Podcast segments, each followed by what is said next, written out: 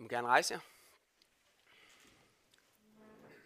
Vi skal lytte til evangelieteksten fra Lukas evangelie kapitel 19, vers 41-48. Der står sådan her. Da Jesus kom nærmere og så Jerusalem, græd han over den og sagde, Vidste blot også du på denne dag, hvad der tjener til din fred, men nu er det skjult for dine øjne. For der skal komme dage over dig, da dine fjender skal kaste en vold op omkring dig, belejre dig og trænge ind på dig fra alle sider. De skal jævne dig med jorden og dine børn sammen med dig, og de skal ikke lade sten på sten tilbage i dig. Fordi du ikke kendte din besøgelsestid. Så kom han ind på tempelpladsen, og han gav sig til at jage dem ud, som drev handel der. Og han sagde til dem, der står skrevet, mit hus skal være et bedehus, men I har gjort det til en røverkugle. Han underviste hver dag på tempelpladsen. Ypperste præsterne og de skriftkloge, ja alle folkets ledere, søgte at få ham ryddet af vejen. Men de kunne ikke finde ud af, hvad de skulle gøre, for hele folket hang ved ham for at høre ham. Amen. Værsgo, sidde ned.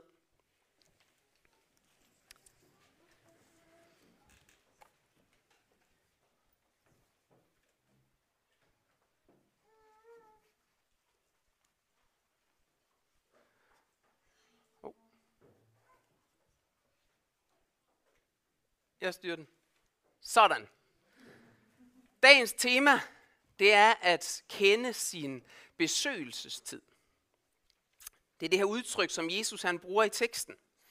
Men hvad betyder det egentlig at kende sin besøgelsestid? Hvis man sådan slår det op, så er det noget med, at man skal gribe chancen. Man skal bruge det gunstige øjeblik. Man skal tage den mulighed, der byder sig. Man skal slå til, når det gælder.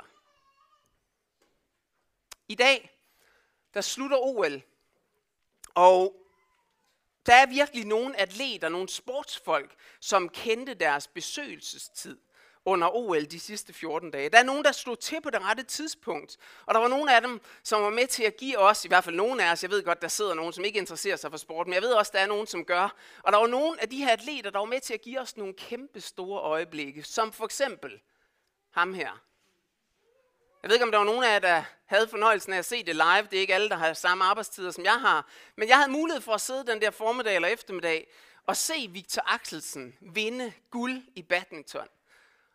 Og det var et stort øjeblik, og det var helt tydeligt, at han havde grebet chancen.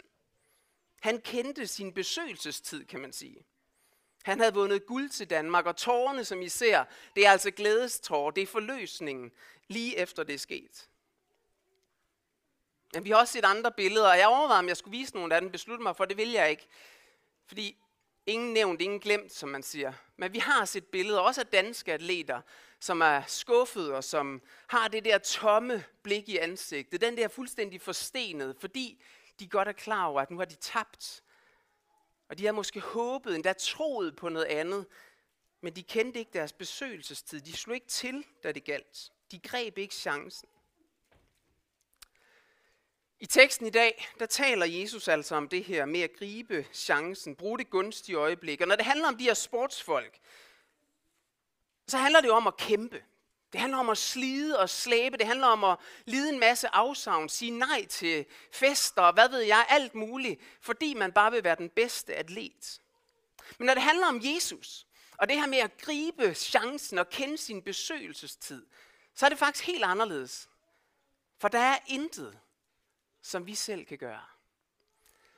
Jesus, han hang der på korset, og han gjorde det hele for dig og for mig. Vi har sædlen herover alt i Jesus. Og flere af de andre sædler er inde på noget af det samme. Alt i Jesus. Jesus, han vandt sejren for os på forhånd. Og det kan godt være, at det skuer lidt i ørerne, når man har siddet og set OL i 14 dage. Det kan godt være, at der var nogen, som vil være lidt følte sig uretfærdigt behandlet, hvis der kom en og sagde, jeg har faktisk vundet på forhånd. Det er en anden en, der gjorde det for mig her for 2000 år siden. Det er mig, der skal have prisen. Sådan fungerer det ikke helt til OL, men sådan fungerer det faktisk med kristentroen. At Jesus han har vundet sejren. Det er evangeliet, det er det glade budskab også i dag, at Jesus har gjort alt for at du og jeg kan blive frelst.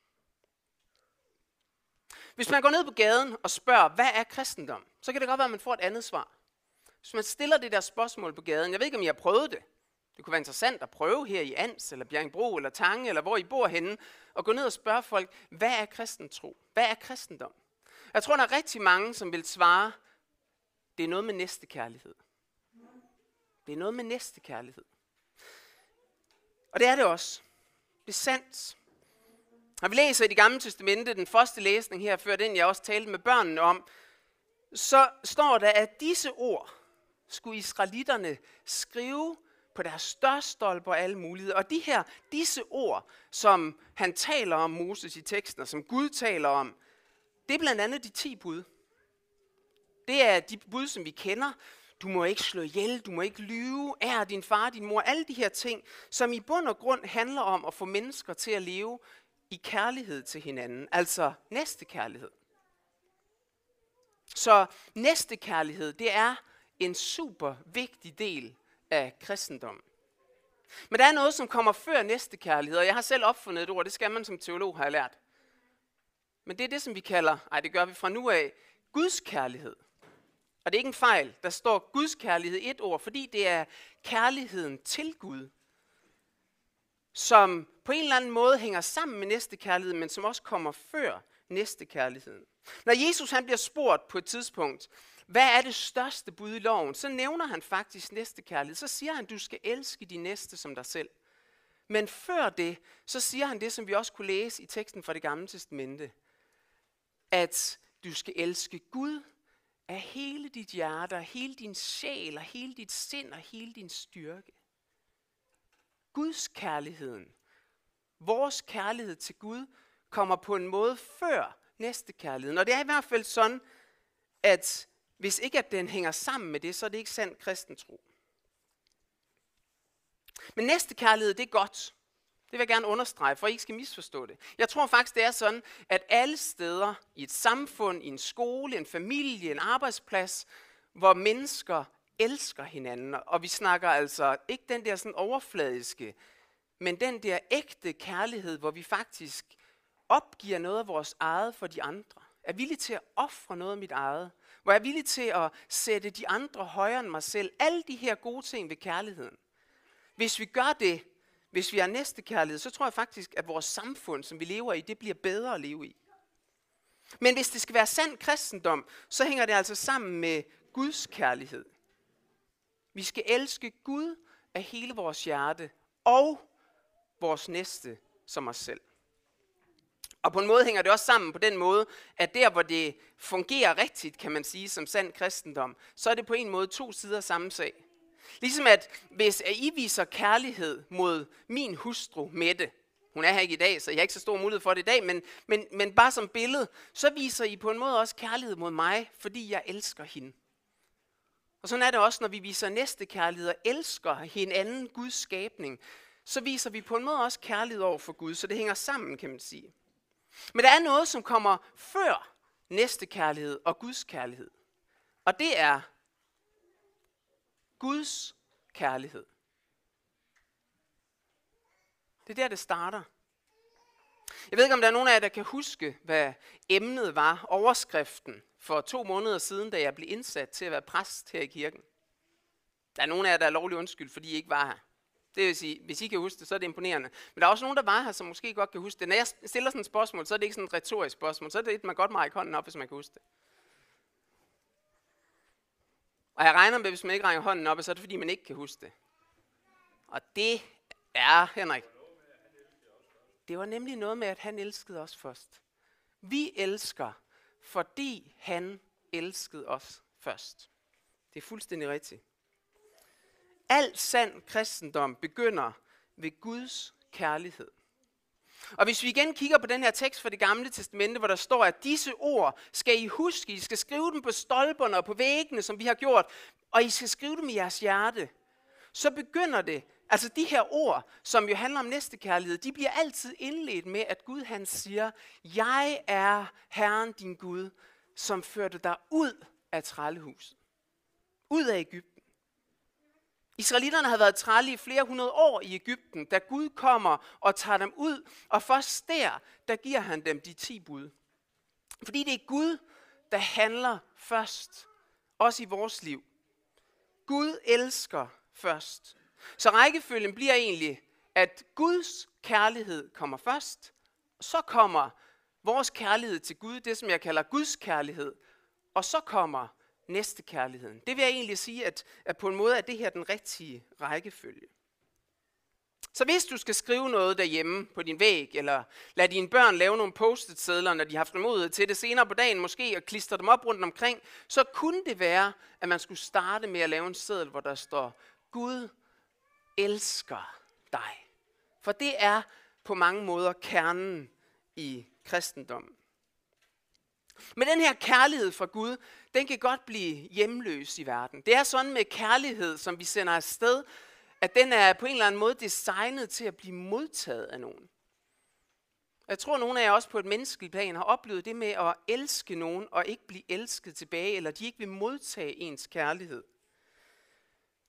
Og så er vi tilbage ved teksten fra Lukas evangeliet, hvor Jesus han taler om, at de ikke kendte deres besøgelsestid.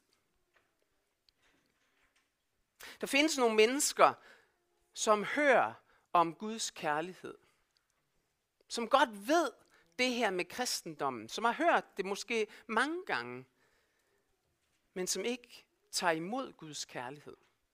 Som ikke lader sig elske af Gud.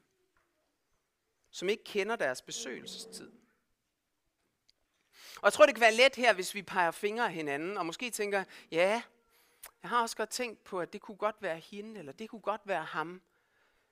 Men jeg vil egentlig gerne opfordre os alle sammen, som er her, til at prøve at kigge indad lige nu.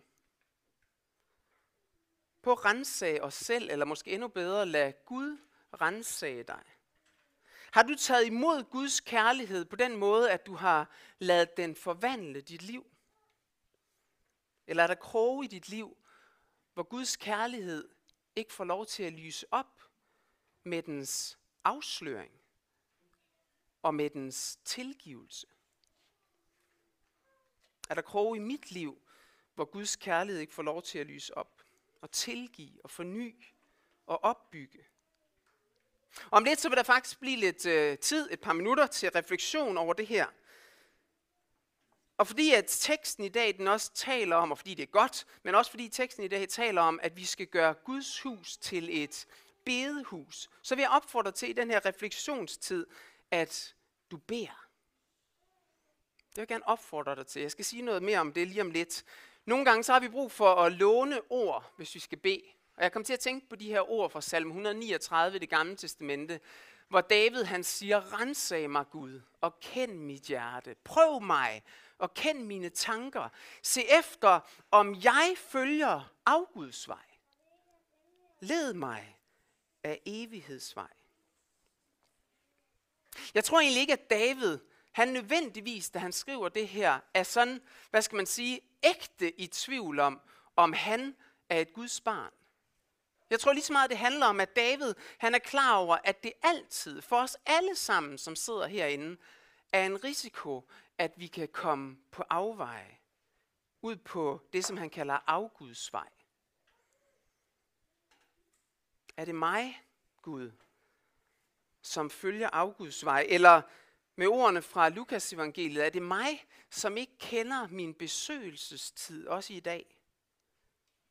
Er det mig, som Jesus græder over? Der bliver lidt tid til bøn, som sagt, og jeg har lyst til at sige, fordi at der er mange af jer, som jeg ikke kender, der er endnu flere i dag, fordi der er nogen, som jeg ved slet ikke kommer i kirken, og jeg kender jo ikke alle sammen. Så jeg har bare lyst til at sige, at når vi om lidt har et par minutter, hvor man kan bede, så er det ikke sådan et eller andet vildt og voldsomt, og der er ikke nogen, der kommer herop og står og råber og alt muligt. Vi sidder faktisk bare helt stille. Om det med at bede, det er noget med at sige ordene ind i sig selv, sådan som vi gør det i dag sammen. Så I kan være helt trygge, og hvis I synes, det er mærkeligt det her med at bede, og ikke plejer at gøre det, så kan I også lade være. Og der er ikke nogen, der opdager det. Det vil jeg bare sige til jer. Så I, der er ikke noget noget vildt og voldsomt på den måde. Alligevel, så har jeg også lyst til at sige, at hvis du er kommet ind her i dag, og du ikke plejer at bede, så kunne det her også være en anledning til at prøve det. Det er ikke farligt. Prøv ind i dig selv. Du kan låne ordene herop fra skærmen. De bliver stående, når vi sætter os, eller når jeg sætter mig, og vi har lidt tid sammen. Så du kan prøve det og bede til Gud. Og hvis han er der, hvis han findes, hvilket jeg tror, han gør, så er jeg helt sikker på, at han også hører dig. Ja. Der bliver lige et minut eller to i stillhed til det nu.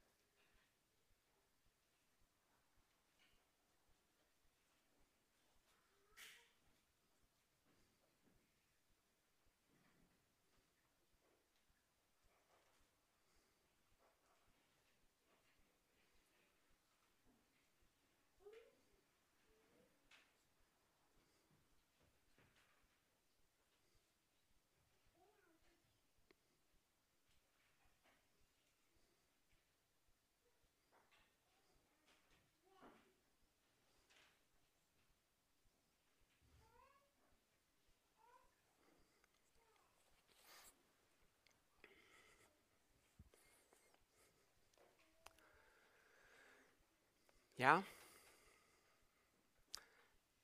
Bøn til Gud, det er tovejs kommunikation.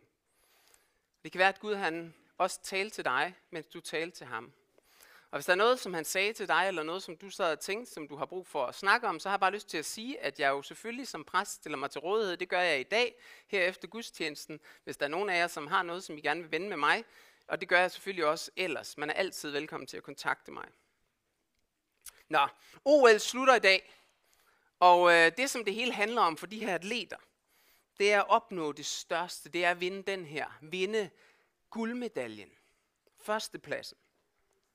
Hvis man skal vinde den store sejr i forhold til det, vi taler om i Bibelen, hvis man skal vinde frelsen, hvis man skal komme til tro på Jesus, hvis man skal blive fastholdt i troen på Jesus, så handler det altså om at kende sin besøgelsestid. Men hvordan gør man det? Hvad betyder det egentlig sådan helt konkret, kunne man spørge. Jeg synes, der er et fint udtryk til sidst i dagens tekst, hvor der står, at hele folket hang ved Jesus. Jeg ved ikke, om I lader mærke til det. Hele folket hang ved Jesus. De kunne simpelthen ikke lade være med at være hos ham. Det var ikke sådan, at de alle sammen havde det, for der står lige en det, at lederne de prøvede at tage Jesus til fange, men de vidste ikke, hvad de skulle gøre, fordi hele folket havde det på den her måde. Og hvorfor hang de ved Jesus? Det står der også, hele folket hang ved Jesus for at høre ham. Lyt til Jesus, stod der her. Det er også en god ting. Lyt til Jesus. Det er godt, at du er her i dag, for her der kan du lytte til Jesus. Det kan du igennem sangene, som vi har sunget, og som vi skal synge flere af. Det kan du igennem prædiken. Det kan du igennem ritualerne. Prøv at ikke mærke til det. Det er sådan noget, man bliver opmærksom på, når man bliver præst. Og måske er det lidt ærgerligt, det første der, man bliver opmærksom på det. Men prøv lige at lægge mærke til, hvor meget guld der er i ritualerne. Hvor meget at Jesus taler til os igennem dem. Og apropos guld, så er der hos Jesus medaljer nok. Ikke bare to eller tre, men der er rigeligt med medaljer hos Jesus. Der er guld til alle, der vil have. Normalt så er der jo kun én, som vinder den her medalje. Jeg peger dernede, jeg skal pege derop, men det er fordi, jeg kan se den dernede. Der er én, som vinder den her medalje. Sådan er det også til OL. Victor, han stod der alene øverst på skamlen, fordi han havde vundet guld. Men der var faktisk nogen, jeg ved ikke, om der var nogen af jer, der så det. Jeg synes faktisk, det var meget fint. Der var nogen, som delte deres guldmedalje, som selv valgte at dele deres guldmedalje. Jeg skal se, om jeg ikke har et billede af dem. De her to højdespringere, som i øvrigt sprang 2 meter 37. Altså, honestly, jeg, jeg, jeg, jeg fatter det slet ikke. Men da de havde gjort det begge to, og de så, sådan som jeg husker det, havde forsøgt med tre gange at springe endnu højere, men missede det, så spurgte dommeren dem, fordi reglerne er sådan ved OL, vil I forsøge igen, eller vil I dele den her guldmedalje, og begge to blive nummer et? Og så sagde de ja, og så faldt de ud om halsen på en anden og grad, og det var meget sådan smukt øjeblik, synes jeg, at de delte den her i stedet for at kæmpe videre. Men i Guds rige, der er det langt vildere. Fordi der er sejr til os alle sammen. Alle, der tror på ham, har mulighed for at være sammen med ham, få evigt liv, få hans medalje til at hænge om halsen, kan man sige.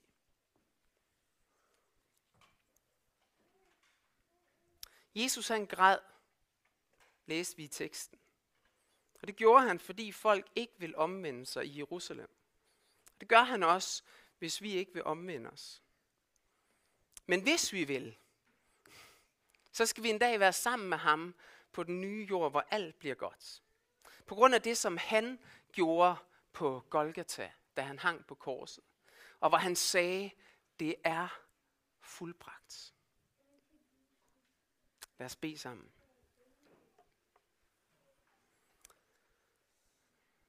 Jesus, jeg takker dig for, at det er fuldbragt. Jeg takker dig for, at du har gjort alt, for at vi kan få lov til at sejre sammen med dig, og på grund af dig, og på grund af det, du har gjort. Og Jesus, jeg beder dig om, at jeg må kende min besøgelsestid. Jeg beder dig om, at vi, som er her, må kende vores besøgelsestid. At vi må lytte til dig, mens tid er, at vi må tro på dig. At vi må blive holdt fast i troen på dig. Jeg beder dig om, at du må lede os hele vejen hjem til dig. Og Gud, så vil jeg også i dag endnu en gang specielt bede dig for Stinus og hans familie. Beder dig om, at du må velsigne ham og lade ham vokse i troen på dig igennem sit liv. Amen. Vi skal... Åh, oh, er der stadig lyd på mig? Vi skal sammen sige den apostolske velsignelse. Den skulle komme på skærmen. Det gør den ikke.